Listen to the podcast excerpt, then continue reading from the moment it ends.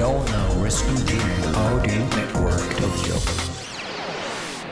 京ライフワークトークこんばんは番組ナビゲーターの田中由衣子です価値観が多様化し働き方に対する考え方も人それぞれの現代この番組では仕事や様々な活動を通じて独自のライフワークを実現している方をゲストにお招きしその取り組みや思いを掘り下げていきます。番組を聞いてくれるリスナーの皆さんと一緒に勉強していきたいと思いますのでよろしくお願いします。この番組は城北信用金庫の提供でお送りします。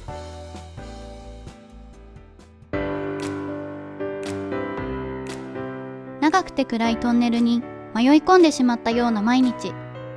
いつ終わるのかわからない先の見えない日々に不安が募りますよね。心配で心が折れそうな時があったとしても今までたくさんの困難を乗り越えてきたあなたならきっと大丈夫。輝く未来を信じて私たちと一緒に出口を探しに行きませんか？今できることから一歩ずつ。城北信用金庫です。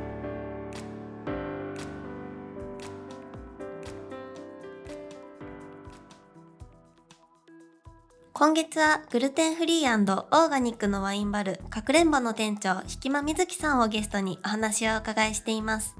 米粉を使ったパスタをメインに様々な工夫で誰もが食事を楽しめるお店のかくれんぼ。そんな誰もが楽しめる空間づくりの方法を様々な角度から聞かせてもらいました。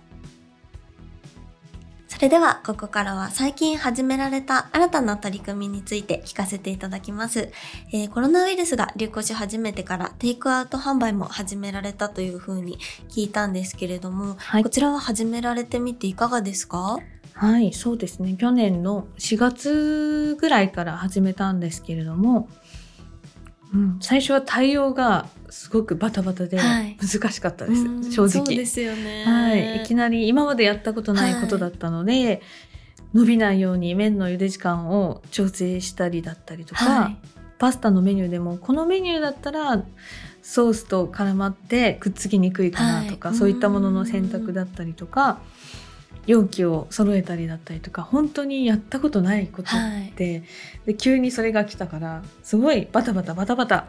準備をして A4 の紙に手書きでバーって書いて印刷して配ってっていうふうに、はい、メニューですか、はい、そうなんです。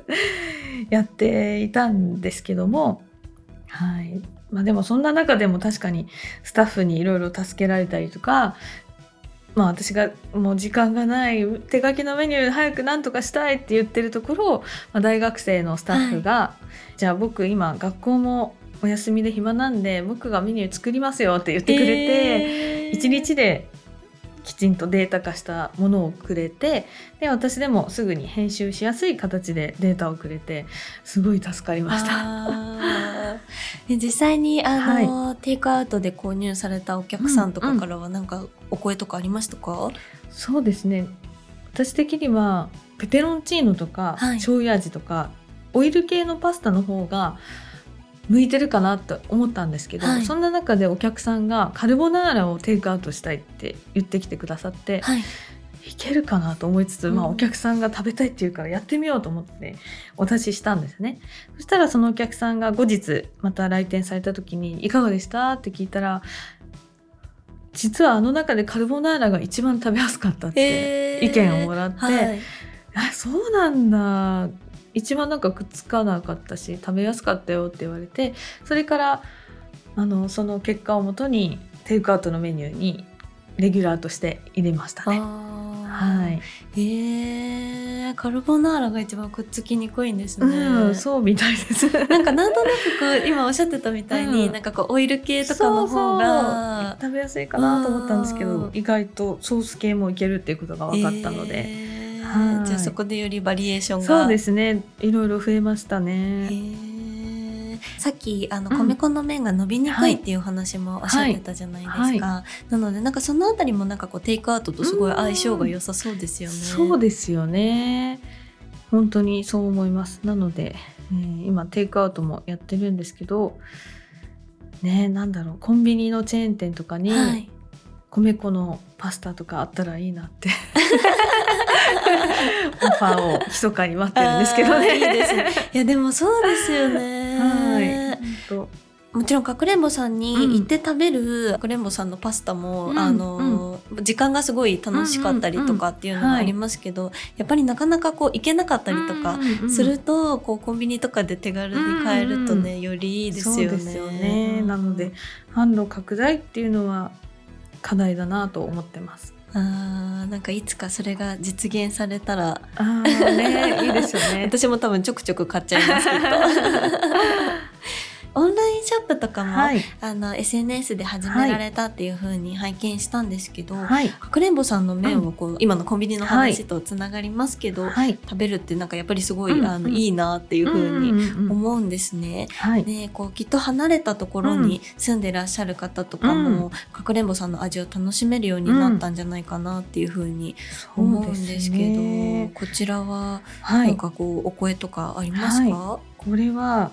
えー、とホーム公式ホームページとかはい。ベースとかで、えーオンラインショップをまだリリースはできていないんですけども、はい。私のインスタグラムですとかフェイスブックですとか、えー SNS であのスタートしたんですね。はい、なので私の発信を見てない方はまだ届いてないと思うんですけどもそんな中でもかなり反響がありましてちょっとびっくりしたんですけど、えー北海道から沖縄まで注文が来ました。えー 北海道のす方もいたし、はい、上から下まで、本当東北の方岩手とかもいましたし、長野とか鳥取とかもう埼玉とか神奈川で下は本当に鹿児島とか沖縄の方まではい、注文が入りまして、えーうちの麺ってこんなに求めてくれてる人がいたんだと思って、うんいやそうですよ。ごい嬉しかったです。リピーターさんもいたりとかして、はい。なくなっちゃったのでまた送ってくださいとか、はい。はいやっぱりアレルギーがあってこういった米粉の麺をいろいろ通販で今まで買われていた方っていうのも中にはお客様としていらっしゃるんですけども、はい。そんな中でもすごく美味しかったとか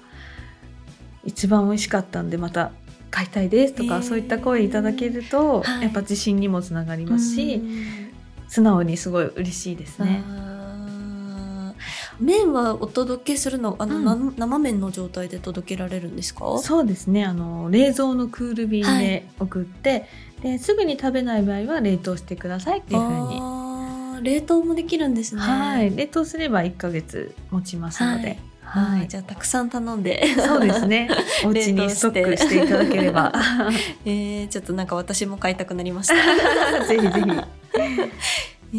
ー、あのーそんな風にテイクアウトだったりですとか、うんうん。オンラインショップ始められたりとかっていう風に、あのこういろんなことに挑戦されてるひきまさんなんですけど、はいあのやっぱり一お店がこううん。うん新しいことを始めたりとかするのってすごいこう労力的にも大変なことだと思うんで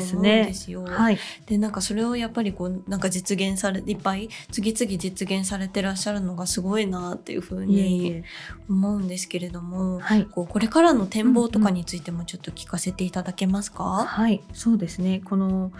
グルテンフリーっていう軸はもちろんあるんですけれども、はい。えー今やってるこの米粉のパスタの専門店っていうのも広げていきたいっていうのもあるんですけれども、はい。また別業態っていうのもチャレンジしたいことの一つにあって、えー米粉のうどん屋さんとか、はい。米粉の唐揚げ屋さんとか、はい。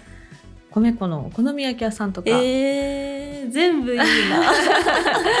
米粉を使っていろんな業態粉はいを使う小麦で作っていたものが米粉でも美味しく作れるので、はい。そういった新しい業態っていうのも楽しそうだなと思ってうん。やってみたいなっていう思いはあります。え。ー、いいなそれぜひやってほしいです。ねえ本当に今コロナで大変な時期ではあるんですけれども、はい。まあ、それでうーん。耐え忍ぶっていうのもあるんですけども新しいチャレンジへのチャンスでもあるなというふうにに感じています。食べる側もこう選択肢が増えていいですよね。そうですよね。うん。今日はじゃあ今日は小麦。じゃあ明日は米粉のパスタ食べようかなとか、米粉のうどん食べたいなとかなんだろうな。特別なものじゃなくて、はい。大衆的なものでものに育てたいっていうのがあります。ー。こう日常にこうそうですね。入れるような、うん、グルテンフリーがもっと日本で日常的な当たり前のものになっていってほしいなっていうふうに思っています。なんかそのすごい木間さんがこう次々新しいことやられてたりとか今おっしゃってたみたいにこういう時だからこそ新しいことをチャレンジしてっていう風になんかおっしゃってるのがパワーを感じて こっちもなんかあ頑張ろうみたいな 嬉しいです。感じになりますね。はい、よかった。えーでは、えー続きましてこれが最後の質問です。はい、あなたのライフワークは何ですか？この質問はゲストでお越しいただく方皆さんにお伺いをしております。個々の取り組みに限定されたお話ではなく、人生をかけて取り組んでいることや果たしたい目的を教えてください。はい、私のライフワーク、人生かけて取り組んでいきたいことは、一生楽しく健康的な生活を送ること。おそれはやっぱり食っていうのはすごく大事で食べたもので人の体は間違いなく作られているので、はい。日々食べるものだったりとか食べる時間だったりとか、えー健康を害すような食事を日常的に続けてはちょっといけないなっていうふうには日々思って生活をしているのでたまにジャンクなものが食べたくなるとかそういった息抜きもすごく心のなんだろうなリラックスというか大事だと思うんですけども、はい。例えば朝はフルーツにしてみようとか今日ちょっとお昼お肉とか炭水化物取りすぎちゃったから夜はお野菜多めにししとこうとか、えーそういった日々の食生活の積み重ねが体型の維持だったりとかお肌も綺麗でいたいなとかそういったことはやっぱり外からのケアも大事ですけど中からのケアもすごく大事になってるのでそういったことに対してやっぱり食生活は大事なので今多少お金がかかったとしてもオーガニックのものを選んだりとか